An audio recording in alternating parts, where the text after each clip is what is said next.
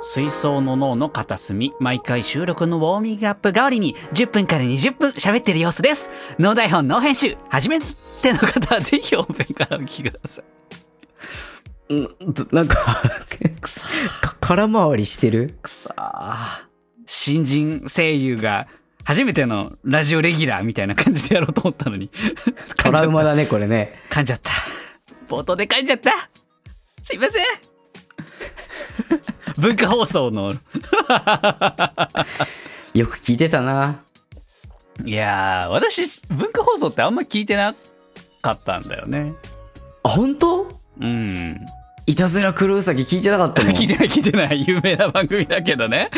もう、その日はさ、はいあれだよ、堀江由衣さんの天使の卵と、はいはいはい。田村ゆかりさんのいたずら黒うさぎですもう、ごいね。そう、つながって撮ってたから。ね、なんか、懐かしいよ。声優ラジオといえば文化放送ですからね、やっぱ。ね、そうだよね。なんかアニメ系のラジオっていうか、うんうんうん。もうあったりね。したしね、楽しみにしてたよ、僕は昔。私はそんなに聞いてなくて、まあ昔から TBS ラジオとか、まあオールナイトニッポンとかもね、日本放送 TBS とかメインだったんで。逆に最近文化放送も聞くようになってきて。ああ、やっぱねアニメ見るもんね。そう、アニメ見るからアニラジ系もそうだし、まあ、シンプルにやっぱ声優さん、声がいい人の喋りが、やっぱ心地いいなっていうのが、こう、なんだろうな、YouTube とか、コンテンツが増えたんだけど、やっぱりちゃんとこう、ちゃんと声のいい人の喋りを聞いた方がいいなと思うことが多くて。うんうんうう。んん。なんか、そういうのもあり、最近そういう声優さんのラジオとかも聞いてますよ。ええ意外だね。うん。やっぱ別に話の面白さうんぬんはさ、まあ、別にそもそもそこのパラメーターで競ってないじゃないですか。面白いのもあるけど。うんうんうん。ギャグ的な面白さというよりかはなんか雰囲気だったり心地よさみたいなものの方が優先だからさ。ああ、そうか、うんうんこういうのもいいなと思いながら、私もちょっと新人声優として頑張っていきたいと思い ます。それではお聞きくださ い。はいやりたかったのね。それではお聞きくださいって、この自分の、えーっと、レギュラーなアニメのオープニング主題歌だね。うんうんうんもしくは最近アーティストとして CD 出した曲のシングル。ありがちだありね。がち。うんレーベル、なんかランティスあたりから出てる。もしくはキングレコードだね。懐かしいな。まあまあ、そんな感じでございまして。どうですか、最近は。最近はというかちょっと聞きたいことがあって、なんでございましょ最近の話ではい。あの、映画、僕、その映画好きとかじゃないからちょっとわからない部分なんだけう。どえ、いあのー、君たちはどう生きるかをお、見て、あ、見たんだ見たんだよね、実あーは。まあ、そうか。ちょっと休みに入りましたもんね、この間。そうそうそう、ちょうどなんか、まあ、何かしようかなと思って見に行ったんだけういいど、じゃないですかいつ話していいのかを、まあ、その判断してほしい。まあ、話すんだろうなと思ってたからさ、いつか。どう、どう、どうしようね。あんまり、こう、なんか、改まって言及することもねえかなと思ってはいた 部分ではあ、あり本当いや、やっぱり、あれは、公開直後は、やっぱりこれは情報見ないで見た方がいいな、というのもあったから、話題にはしなかったっていうのはある、実際。うんうんううん。ん、それです。私もね、とこの通り見てますけど、スルーしてた部分ではあるけど、そうね。ただ、こう世間的な風潮で言うと、その、はいはいはい。公開前、公開直後みたいな、この強いネタバレ、現金みたいな感じでは今なくって。あ、もうなんか話してもまあいいかなぐらいではあるの。あの、公式ツイッターであったり、そのジブリの公式から、えっと、各キャラクターのビジュアルと名前と、あの、担当声優、まあ俳優さんたちだよね。うんうんうんが発表にはなってるから、その、要は、公式からそのゼロ情報っていう状態から今一歩、こう、打破したというか、前進してるわけなんだよ。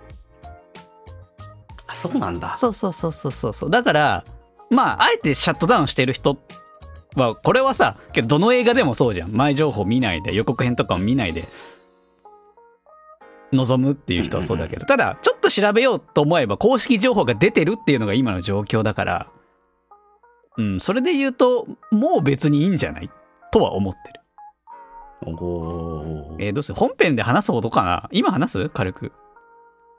え、そんなになんか軽い感じだったどんな感じなのかわかんないけどさ。そう。いや、うーん。いや、めちゃくちゃ難しかったじゃないですか、あの映画って。あーモチーフであったり、ししゅなんか、その結構重いテーマうんであったり。うんうん。重い、重い。うん。うん。まあ、どう受け取ったらいいのかなみたいなものを考えないと難しい映画だなって終わっちゃう映画だなとよあーそうだね。思なっんか、た。うん。よ、僕は2回見たんよね。 2回。いいねなんか、そもそも、まずなんか、この映画に対して、あんまりなんかこう、いい気はしてなかったっていうか、はあ、はあはちょっと冷ややかな目で見てたんだよね。あ、と言いますと。なんかさ、あのーあのジブリが予告編もなく、みたいな、前情報なく見れるっていうのをよくまあ言ってたと思うんだけどさ、うん。それが売りってどうなんみたいな。ああ、はいはい。なんか、それってなんかさ、その、一種のさ、その、売り方にさ、こだわってるというかさ、まあ、前情報がなかったり、感想が言えないからかもしれないけど、みんな口々にその、売り方のことをさ、言ってる映画ってさ、なんか、それって面白いのみたいなうん、なるほどね。のをちょっと思ってしまって、うん、で、なんか、まあ、どうなん、ちょっと見てやるかぐらいの気持ちで見てたんだよね、正直。はいはいはい。ジブリも僕、それこそ千と千尋以来ぐらいだよ、ちゃんと見るのなんて。多分。へえ、マジで。すごいね。うん。だから別にそんなにジブリに特別な思い抱いてなかったからそう思うんだよね、多分。その宮崎駿最後かもしれないみたいなのとかさ。うんうんうん。別にね、そんな、そういうことは誰しもあるし、みたいな。ぐらいにちょっと冷めて目で思ってたんだよ。はい。なんかそのヒップホップで言うとさ、そのプロップスって言うんだけどさ、その名声みたいなのだけじゃん、みたいな。うん。プロップスだけかよ、みたいな。と思ってたんだけど、見に行ってみて、結果良かったと思う、めっちゃ。うんうんうん。なるほどなるほど。めっちゃいい話だったと思って、はい。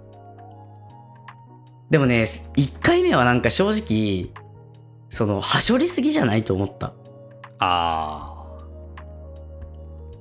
あ。はしょりすぎなる。んかちょっとわかるかもね。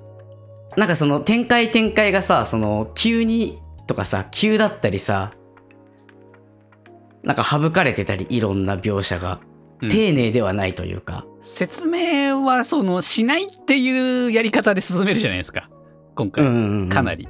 り。だ例えば、主人公の動機みたいな部分とかって、その、母親から送られた本を読んで感動するんだけど、その本の内容ってさ、前知識なければ知らないじゃないですか、あの本って。そのあ、そうだね。今回のタイトルに。にもなってる君たちはどう生きるかって、げ原作とは言わないんだけどさ。あれの内容知らないとさ、主人公のこの心、心の動き方がわかんないじゃん。なんとなく母親が置いてくれた本に感動したぐらいにしか見えなかったりとか、うんうんうんその他の登場人物のなんか理由とか動機みたいな部分を一切、まあ、描いてるんだけど、こう、細かい説明しないみたいそんな感じだったな。ね。うん。そういうのはあるね。いやそういうところをこう、なんかうまく保管していかないとさ、なんかただ、その、描きたい絵だけ描いた映画みたいなうんうんうん。印象になっちゃうというかさ、その、やっぱ絵の綺麗さとかはさ、その僕技術的なところはわかんないけど、すごいなと思うシーンはいくつもあった。やっぱりそこはジブリすごいなって思うよね。うん。あの火事のシーンとかもそうだしあれさ、はすごいよね。ぎょっとしたよね。あれを、冒頭にあれを持ってくるところが。まあなんかそういうの含め、そういうなんかそれ以外の、あの、ね、あの、なんだ、塔の中の世界というか、下の世界そうだね。下の世界って言い方でいいのかわかんないけど。はあ、あるね。下の方の世界のなんか描写とか、やっぱすごいなとは思ったのはあったんだけど、うんうんうんでも1回目はなんかそんななんかその、話は分かったけど、っていうところではあったんだけど、2回目ちゃんと見て、うんあの気になったところとかを調べたりしてね、はいはいはい。見てみると、うんいい映画だったなと。うん。なんか総評としては確かに思う。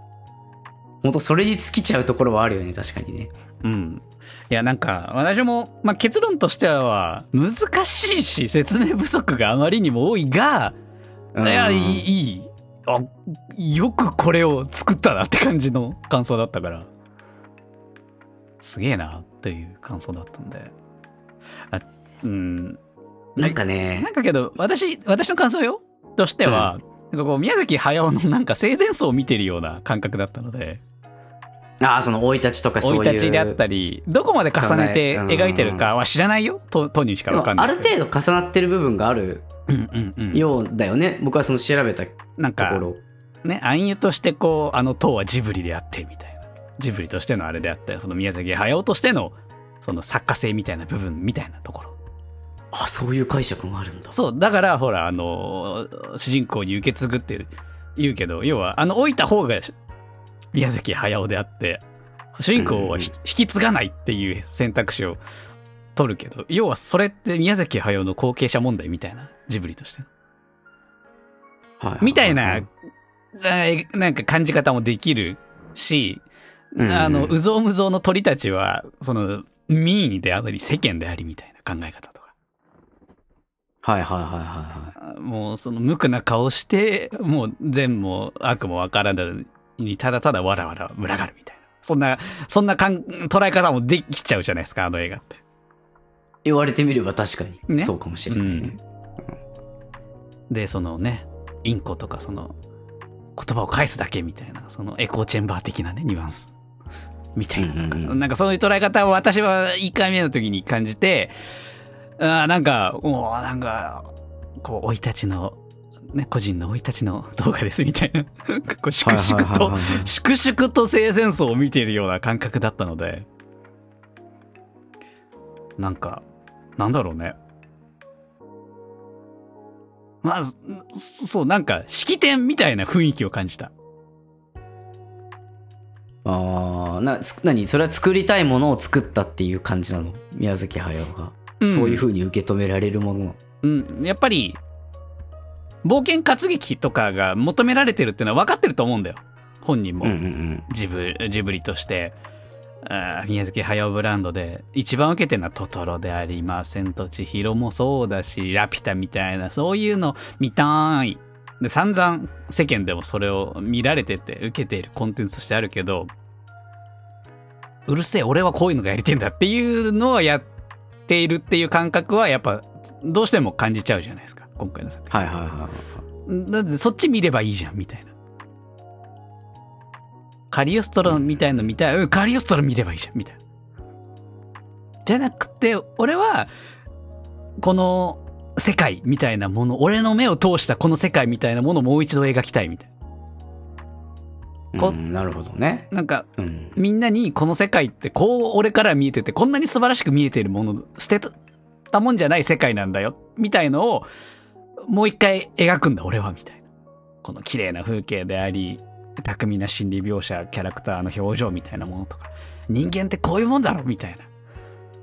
の冒険活劇じゃなうんい、まあ、ある種神話みたいな描き方。なんかその内面的なものをそう神秘的にした自分の人生の集大成を作りたいみたいな。うん、みたいな要素は、感じたまあどうしてもあるんじゃないかな、とあー思いましたね。いや、僕結構なんかそういう感じじゃなくて、うん。なんか、メッセージ、メッセージありきだったと思メッセージ。は。うんだよね、個人的には。うん。なんか、まあ、結構ちょっと自分の、僕だからそう思ったっていうのもあるのかもしれないけど、はいはい。なんか、簡単に言うと、なんか母離れの話だったかなって。うん。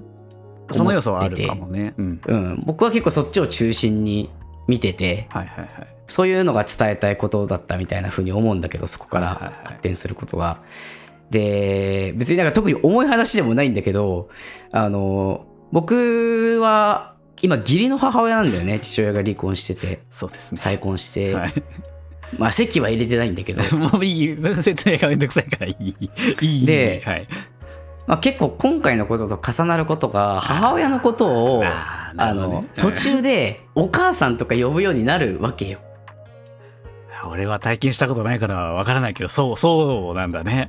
そうそうそうそう。あーだから僕も最初は、あの、ともみさんって呼んでたのね。あ、ともみさんというらしいですとよ。もみさんって呼んでたんだよ。はい。でも、まあ、いつの日かともみさんではなくなるわけよう。ん。うん。だから、あその感じ、僕は別にあの、そうなんだろうな、実の母親が亡くなってるわけじゃないからー、そうだね。うん。完璧にそこは同じではないんだけど、でも、僕ずっと敬語だったし、母親にう。ん。小学生ぐらいの頃に、その、再婚はいまあしたんだけど、ずっと敬語だったし、まあなんか、そんな自分不愛想とか強がってるタイプでもないけど、ああいう反応してたところもあるんじゃないかなと思ってあ出てーその視点はなかったな。なるほどね。そうそうう。そうそう。で、僕が結構なんか、あ、これは痛いなと思ったのは、ん。あの、新しい母親である夏子さんが、もう大嫌いって言って拒絶するところで、あ、なんか自分が大人になってみて、確かに子供であろうと、そんな風に自分がこう、ね、なうまく馴染めないだろうからって思って気使ってこうやってやっても、そんな風に扱われたらさ、嫌気さすだろうな、みたいな、確かうに。んそうだね。なんか、親っていうのは確かに、その、親ではあるけど、一人の人間なんだっていうのが、うんうんうん。友達になるみたいなことをさ、なんか、夏子さんに対しても言ってなかったっけしてたっけかなんか、ちょっ。と、でも、あの、そその、なんだろう、自分のお母さんの少少女時代覚えてないけどはいはいはいはい。の姿の読み、姫、姫、姫だかよなな。姫。うん。はい姫に対してもさ、友達みたいな。はいはい。感じのことを言ってたし、なんかそういう、うなんかやっぱ親と同じ年齢とか、親を、自分のなんか知ってる親の年齢ぐらいになってきて感じる、なんか親も完璧じゃなかったんだな、人間なんだな、みたいな。あーのを思うと、はいはい、確かにあんな風に逃げたくなった時もあるだろうし、うん。自分の親もね、はい。っていうのをまあ感じてなんかあれはそのまあ真人がそうやって成長する話でもあるけど夏子が成長する話でもあったなとうんうんうんうんうん。いうのを感じてその辺は結構僕はその自分の経験からなんか確かになと思わされるところがあったの。はい。いや、その視点を持ってる人は、まあそう多くはないから、うんうんううん貴重なご意見だと思いますよ。まあなんか、その上でこう、石で頭を傷つけたのもさ、はい。あれも多分、その、何か自分にムカついてとかそういうことではなくてさ、傷つけることで大ごとになることをなんか、理解しててやったというかさ、まあ、それ目的でやったそうだねん。結局あれもなんか自分の悪意の部分だみたいな言い方してたもんね。うんうんううんん。うん。若手でやってたみたいな言い方してた。多分あんまりこう出してはいないけどそういうなんかややってきた人に対してねなればいいとか学校に行かないようにこれなればいいとかいろいろあったんかなとかそうだね。ね思うけどやっぱそういうのもやっぱりなんか考えさせられるなと確かにそういうのはあるしはい。あと一番最初に見た時に思ったのがあのなんていうの女中さんっていうのかなあのお手伝いさんっておいう手のかな伝いさんたちのおばあちゃんたちおばあちゃんたちはいに対して僕すっごい最初嫌悪感を抱いたの。はいはいはい。なんかこう争っててさ、まあずっとわちゃわちゃはしてたからね。ね、なんかそのすごい目の前のこう物欲とかにこうなんかすごい支配されてて、うんうんうんすごいなんか嫌な感じを抱いたの。人のカバンとかこうなんかうん。ね、物もらえるみたいあっな。ね、癒しい感じで。当時のその状況とか考えたらしょうがないことなんだろうけど、うん。でもなんかすごい嫌な感じだったんだけど、多分それが、その、綺麗な、その石を積んだ世界と、その、汚い世界。汚いというか悪意にうん。満ちた、僕が最初感じた嫌悪感みたいなのがある世界に、その、どっちに行くかを、まあ、真人は迫られたわけじゃん。そうだね。うん。で、結局その汚い方を選んだっていうのは、その、汚いものもそうやってあるけど、それでもまあ、その友達を作りながら、なんか、生きていくんだな、みたいな。はいはそういうなんか、覚悟を、こう感じたところを見ると、その視点を通して見ると、一周回った後に、その、お手伝いさんたちに全くそういう感情は抱かなくなって、い。うーん。なんか、多分その、真人もそういう風に思ったんだろうと思うんだよ。うんうんうん。あそこでの経験を通して。だから最初は、なんか、完全にもうタバコとかで、釣って動かすことしか考えてなかったのに、うん。っていうのも、あったり、うん。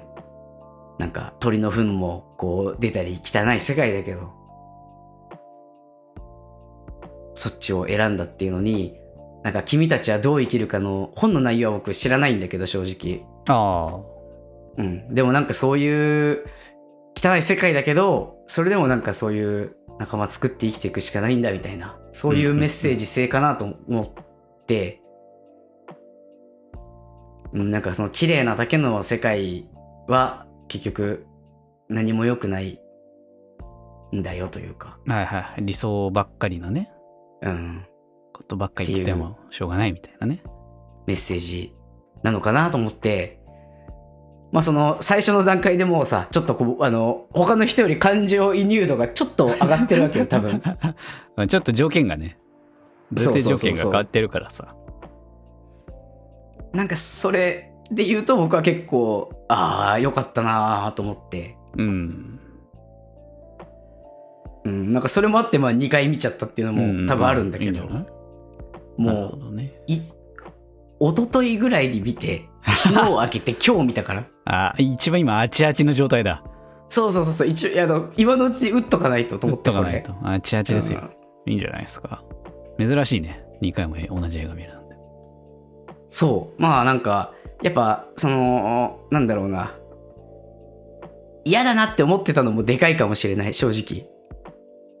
その、うん持ち上げられ方がすごい僕の中では嫌悪感があったんだよねあ。嫌いな話題のなり方だね。いや、そこに関して言えばさ、もうしょうがないと思うんだよね。他に言える部分がないからさ、要素として映画。そういうあまあま今あ、回ねそれは確かにね、しょうがないと思うんだけど、うん。なんかやっぱその映画好きっていう人がさ、そういうのばっかりしか言わないってなるとさ、うんなんか、ね結局はそういう風に見てるんだね、みたいな風にさ、まあまあ感じてしまう思っちゃのなんも。かね。うん。わからんでもないけ言どい、方だけど。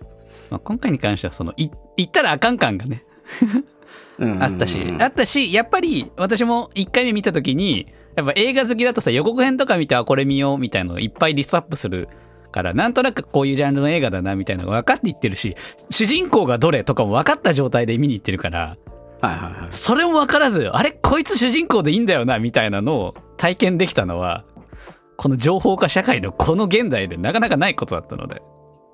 ああ、だからね、そこがね、違うんだなと思った。その、体験、体験重視というか、体験も含めて、見てるというか。そうそうそう。私は、いいわばそのアトラクションの一個としてその要素はあったなっていうのも一つ楽しかったことの一つとして捉えてるから。うんうんううん。ん。やっぱそのいっぱい映画を他で見てるからさ、私は。月何十本も見てたりするから。やっぱそう、そのの映画とは一個違う要素はもちろんその、やっぱジブリってこともあったし、今回のストーリーラインとかもあったけど、それとは別に、その要素も結構やっぱ新鮮だったな、というのがやっぱ、あったから。まあそういう人も多かったんじゃないまあなんか、僕は、その、好きじゃないとはいえ、そのなんかその、やっぱ、たくさん見てる人からしたら、なんか、もう、今度はどう売ってくるんだみたいなそうだね。楽しみもなんか、まああるんだろうなとはあるんだろうと思いますよ映画いっぱい見てる人たちは。やっぱ。うん。なんかこの監督はこういうのが得意でとか、もうそもそもそういう情報もあって行ったりするからさ、映画好きの人たちって。こういうテーマ扱いがちだよねとかさ、この俳優さん使いがちだよねみたいな。厄介だな、オタクは。オタクは厄介なんだよ。結局 そう。オタクはすぐそういう別視点で、いや、この角度のこれもありましたよねとか言うから。厄介厄介。いいんだよ。ジブリ楽しかったね。で、おおしまいいや、でもさ、面白かったんだけど、いや、おしまいになんかできないこともあったと思って、結構謎が残ってるじゃん。 ひなんか解釈の分かれるような。ああ、まあ、あえて説明してないからね。うん、さっきうもん途中で言ったけど。その、塔が落ちてきた意味、どこから落ちてきたのか。はいはいはいはい。ああ、そうだね、まあ別。別次元から降ってきた隕石みたいな感じだったもんね、塔が。うんうん。なんかそれだけの説明でいいのかなとか。なんか、いろいろとその、ね、能力の詳細とかさ。そうだね。なんであなれ、んかそこ氷まで見は火が使えねえんとか、その辺のね、説明でしょ。そうそうそう、なかったなっていうのとか、あと、なんかこう結構説明はなかったと思うけど、意味深なさ、あの、我を学ぶ者は死すだっけまあ、そんなんあったね。とか、その墓に寝てるの誰だったのかとか。はいはい。えめちゃくちゃいっぱいあるよ。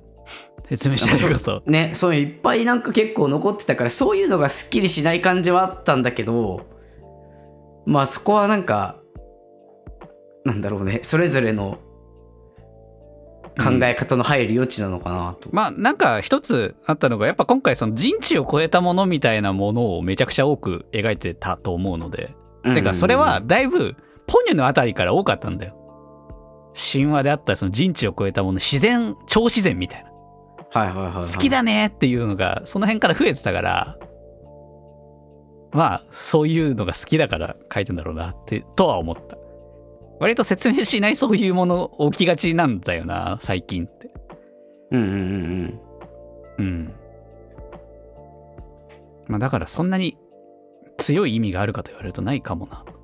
なんかそう、まあこれは完全な余談なんだけど、うんうん早尾さんの最近の映画の作り方って、その自分でも脚本書いてコンテ切って、その原画を立ててるみたいな、なんだけど、割と、普通って、その、コンテを切る前にストーリーライン全部考えてコンテを切ってっての、要は、並行でやんないわけじゃん、大概は。うんうん完成して次の段階、次の段階なんだけど、もう、早尾さんはもう、もともと漫画とかも書いてたこともあって、連載方式で、ああそうだよね区切漫画っ描て、いたんだもんねそう、区切って区切って、ここまでをストーリー考えて、コンテ切って原原作のこの辺まで書いてっていうのをもう同時並行で、この期間にこれまで観察する。これこの期間にこれまで観察するっていう方式でやってたらしいのね。うんうんだから、こう、どこかこう、統一性のないというか、急展開だったりとか、ちょっとこう、ジャンプ連載みたいなストーリーのね、 展開に、の雰囲気連載漫画みたいな、ぶ、ぶつ切り感というか、のがちょっと出てたかもな、っていうのは、まあこれ、作り方の話なんで余談なんですけど、裏側のうんうんうんうんうんというのを少し今回は強く感じた。あーででもなんかある程度の謎はなんかその考えるヒントとかを与えられてたかなとはうんうん。思ったけどねその解決しないにしてもなんかその墓おは墓に誰かが誰がいるのかとかって言ったらさ、まあなんか大おじさんなんだろうなとか僕は思おったそらくねぐらいだけどね。確証は得ないけど。なんか、ただ、塔はちょっと僕は分かんなかったな。その、なんかジブリ、それがジブリでは指してみたいなのも、僕はあんまり、なんか、しっくりきてないというか、はいはいはいはい。なところもあるから。世間ではそう言われてますけど、うんうん。解釈の仕方いろいろありますから。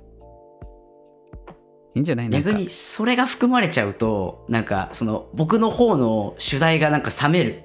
あなんかそんな大事なテーマを扱ってる、なんかそれこそ生と死に関して扱ってるようなさ、なんか結構壮大なテーマなのにさ、そう人生において、そこでなんかそういうなんか事務所の事情とか出てくるのはなんかちょっと冷めちゃうところあるから、ーだけど、ジブリと早尾はし、いもはや一つですから。